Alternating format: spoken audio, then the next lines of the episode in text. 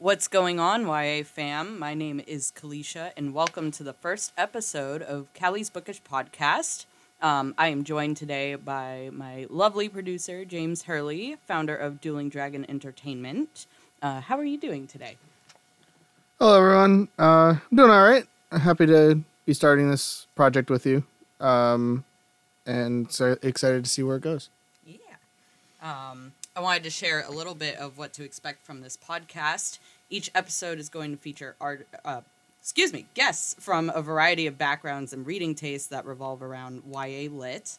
Uh, we'll discuss our favorite books, share a few thoughts from buddy reads, and feature a few YA authors from time to time.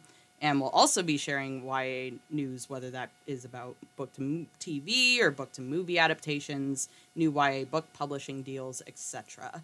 Um, so yeah, we can kick it off into our first segment. Sounds Um, good. Barnes and Noble just had a 25% off all pre-order deal. Uh, and anytime Barnes and Noble has a crazy deal like this, everyone goes insane. I know book Twitter was all over this, um, especially YA authors who want to share with you all that their books are available for pre-order. Um, and some of them are fantastic. Uh, one of the books that I recently pre-ordered is The Merciless Ones by Namina Forna, um, which is a sequel to The Gilded Ones. And if you are unfamiliar with the book, it's pitched for fans of Black Panther and the Children of Bun- Blood and Bone duology. Um, it follows Decca, whose blood determines her fate. And when the ceremony goes awry, she is given a choice of staying and facing torture worse than death, or joining an army of girls that share blood like hers. Um, I haven't read the Gilded Ones yet, but it is high on my TBR, like many books are right now. Um, I have an ever growing pile, as you know. I more than very well know. um, but I pre-ordered this book specifically, uh, or especially because of the pre-order campaign, which includes a sword pin that I am very happy to include in my glow, uh, growing collection of enamel pins. But if you come across any pre-order campaigns or know of any authors that are offering pre-orders for their books, you should definitely take advantage because pre-orders really help authors, um, as well as pre-orders for anything. I would assume. Um, but yeah. All right, moving on to our next segment. Uh, this past Tuesday, April 19th, was New Book Tuesday. Um, there were so many good titles that released, and especially one of them being my latest read, which is My Sister's Big Fat in, uh, Indian Wedding by Sajni Patel, um, which I recently finished and loved. It was a YA Desi romance set during one week of Zuri's sister's wedding extravaganza, and it reminded me of Roshani Chokshi's uh, wedding photos of when she was getting uh, married, and just like the book, it was very gorgeous and grand. And um, however, amidst all of the wedding festivities, Zuri is auditioning for a possible full ride scholarship to a music college, and she wants to play her hip hop violin music, kind of similar to like Lindsey Stirling, if you will. Um, and what she doesn't want to be is a lawyer, and the cousin of the groom also wants a similar thing, except with singing. Um, and I thought it was the perfect springtime read. But yeah. So obviously you mentioned that one, but what other releases from this Tuesday were you interested in? Uh, one of the books that intrigued me was Sofi and the Bone Song by Adrienne Tooley, who is also the author of Sweet and Bitter Magic, which is a YA fantasy witchy book. Uh, this book is a queer standalone fantasy where a young musician sets out to expose her rival for illegal magic use, only to discover that deception runs much deeper than she ever anticipated. Um, there's also The Drowning Summer by Christine Lynn Herman, who we saw when, uh, during the launch event of Kaylee, Kay, Kayla Cottingham's um, My Dearest Darkest launch. And uh, she was a fabulous moderator. And so this book is about two girls. One girl can summon ghosts, and another can use the ocean's power to guide the dead to their final resting place, which sounds really interesting. And yet, a summoning goes awry, and both girls must figure out what happened during the drowning summer before the divide between life and death breaks for good. Um, there is also I Am the Ghost in Your House by Mara Ramasco Moore, uh, which didn't initially intrigue me.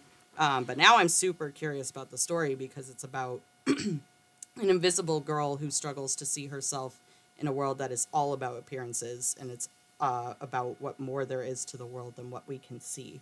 Um, and I saw that when I went to Barnes and Noble today, and it looks really cool and haunting if you haven't seen the cover yet. Um, there was also the Genesis Wars, which is the sequel to the Infinity Courts by Akemi Dawn Bowman.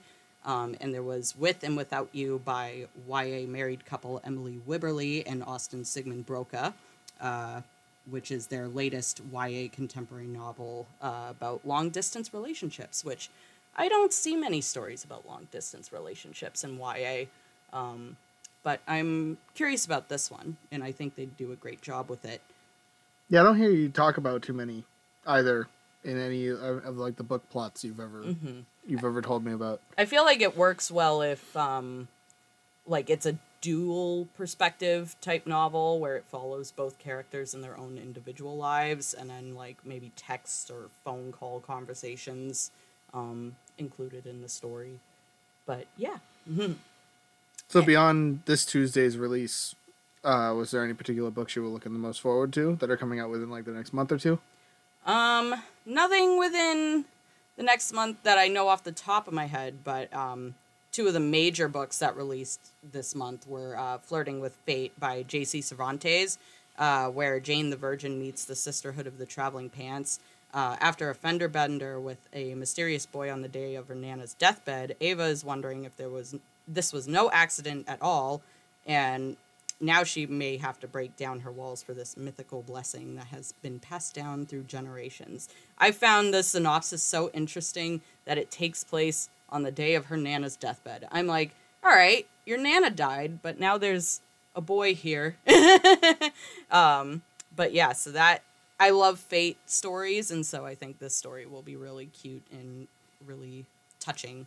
Um, and a book that I bought today that was on my most anticipated list is Queen of the Tiles by Hanna Alkaf. If you don't know her name, she wrote The Weight of Our Sky, which is about the Malaysian race riots in 1969. Um, Queen of the Tiles, however, if you're a fan of Queen's Gambit, this would be a book for you. It's a murder mystery set during a competitive Scrabble competition. Um, there's no denying that that is a unique and not very heard of um, concept, but No, that is that's a very odd game to have it during like have it set by. yeah, I wonder how it would work for a murder mystery. Like maybe the clues are in the Scrabble board or something like that.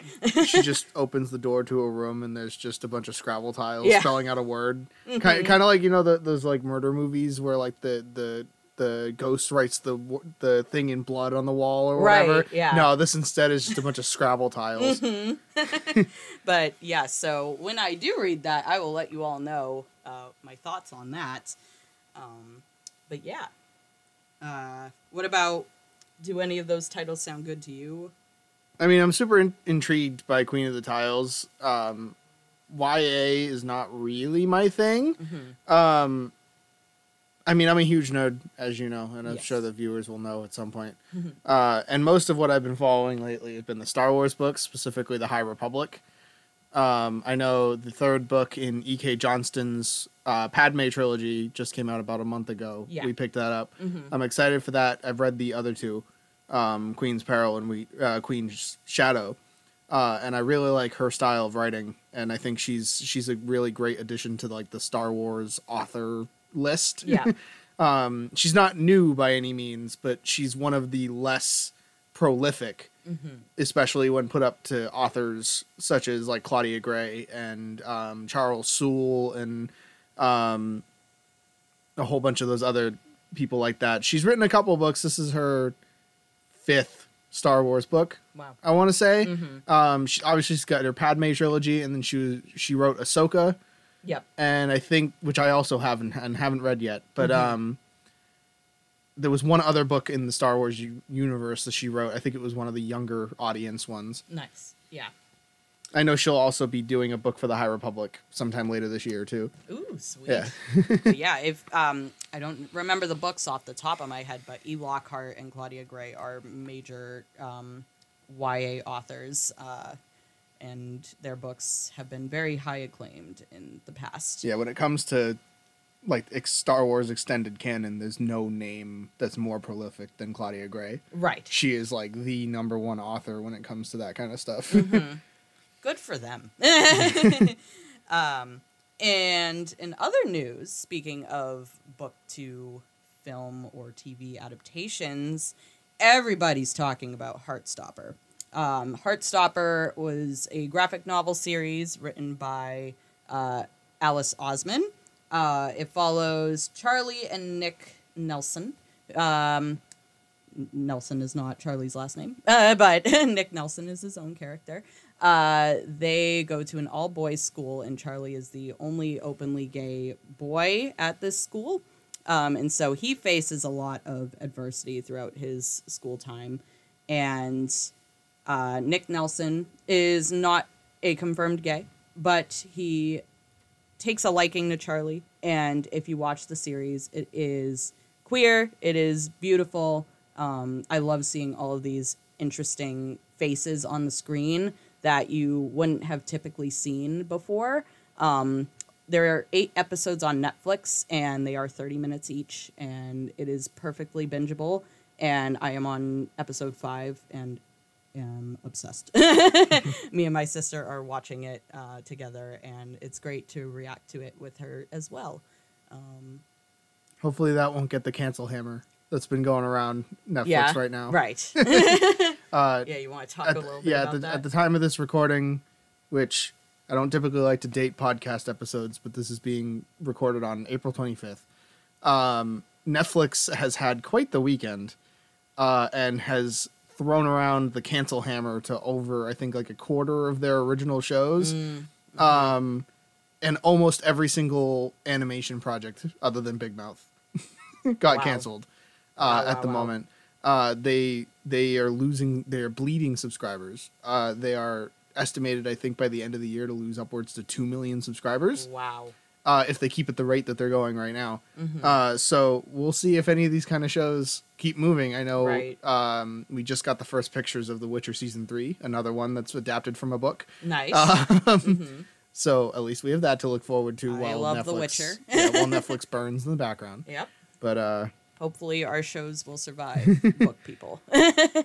um, there is also uh, Turtles All the Way Down by John Green is getting adapted. Uh, there's a bit more casting news. I don't remember the names off the top of my head of who's going to be starring in it, but um, as you know, John Green's novels have been adapted for years now. And, is this his fourth or fifth adaptation? uh, let's see. There was Paper Girls. There was, or Paper, Paper Towns. Towns? Sorry, Yeah. the the Fault in Our Stars. Looking for Alaska. Um, this might be the fourth. Fourth. I don't Okay. know of any other novel that's been adapted. I know John Green more for the the Vlog Brothers and Crash Course Right, more than I me know him for authors. But yeah, in class, Crash Course was my favorite time. um, and there is also my most awaited uh, adaptation of The School for Good and Evil, um, which is my all time favorite series, as you'll come to learn. And I'm really hoping that this adaptation justifies how great the series is. Um, I'm a little skeptical, but I am waiting for a trailer drop, and I will have more of an opinion once that happens. I mean, they they gave the reins to the dude who made Ghostbusters Answer the Call happen in Mm-hmm. 2016, which doesn't give me much faith in this film. But right. I we'll, hope. we'll see. I'm I mean. Ryan Rian Johnson pulled a pretty sick 180 yeah. uh, from Star Wars: The Last Jedi to Knives Out. So hmm we'll see if Paul Feig can do the same thing. Yeah. we hope, people. We hope. And The School for Good and Evil is a middle grade series, but I I love it so much. It's so great. Go read it, please. Um, but yeah, that's it for adaptation news. Um, I want to see the bad guys. yeah. I've been hearing really solid things about it. Mhm. Um, if if nothing else, like the trailers didn't look that great to me at first, but um, the animation The animation does, does, stunning really for good. especially for a modern DreamWorks movie. Right. Um, because I know that's another adaptation of I think that's a middle grade series, right? The Bad Mhm. Guys. Yep. Yeah. Um, so that might be something we'll go see Yeah. sometime soon because I know that just released I think about a week ago uh, here in the United States. I know the rest of the world, if you guys are from Europe or otherwise, have had it for about a month now. Oh, wow. But, uh, it just released in America. I think about a week or two from the time of this recording. hmm Yeah, the animation looks stunning. So it looks really fun too. You know, animal stories are can be a hit or a miss sometimes. Um, also, Along for the Ride was supposed to come out um, earlier. I mean, later this month, but it got moved to early May, if I'm not mistaken. Um, and that is based on the novel Along for the Ride by Sarah Dessen, uh, which I don't think I've read, but I love Sarah Dessen's novels. Um, I haven't grown up with them like many people have, but uh, she is a great contemporary writer, and so I'm excited for that adaptation as well. That will also be on Netflix. Um, but yeah, any any other book or comic adaptations you're excited for? I mean, there's plenty of comic adaptations that I could talk about, and and I'm, I'm not going to flood our Right. our, our our YA podcast Mhm. with with comic book adaptations, but of course, there's plenty yeah. on that regard.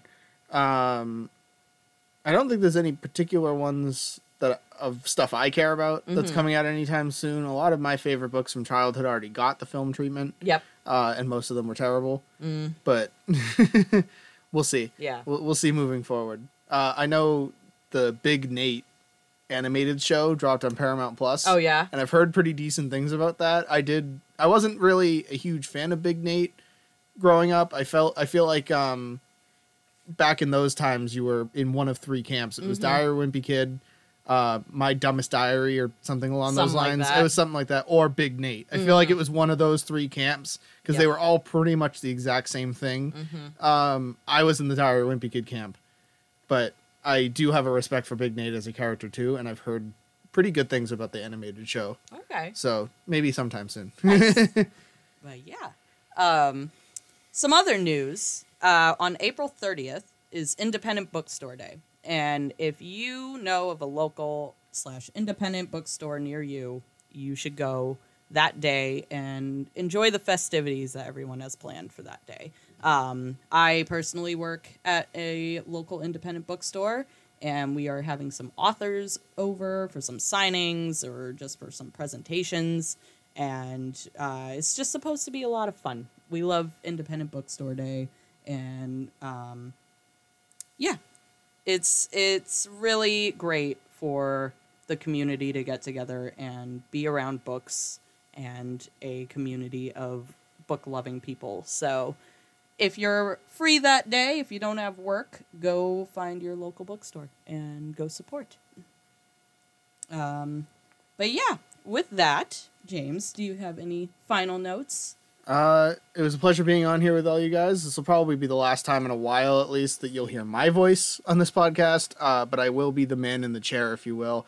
Um, so if you guys have any uh, questions, comments, concerns, whatever, it'll probably pass by my desk if we're going to be honest. Oh yeah. Um, so I would love to interact with you guys more um, as I manage all of the fun uploads and socials for this podcast. But um, yeah, uh, if you like this this podcast and and she's got a lovely closing paragraph, so I won't go full on in this, but.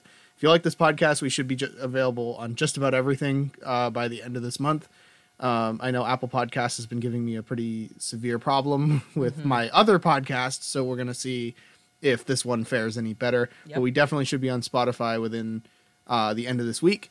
So and on YouTube, and I'm sure it'll be promoted on Instagram and all that fun stuff. So Mm-hmm. um, keep an eye out for it on wherever it is that you find podcasts.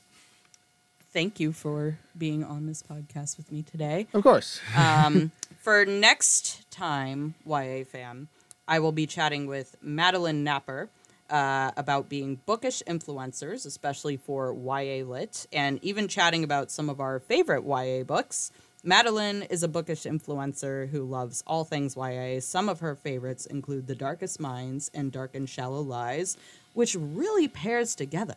Um, and she hopes to make those books, along with others, more popular within the bookish community. Uh, thanks for tuning in and keep it bookish.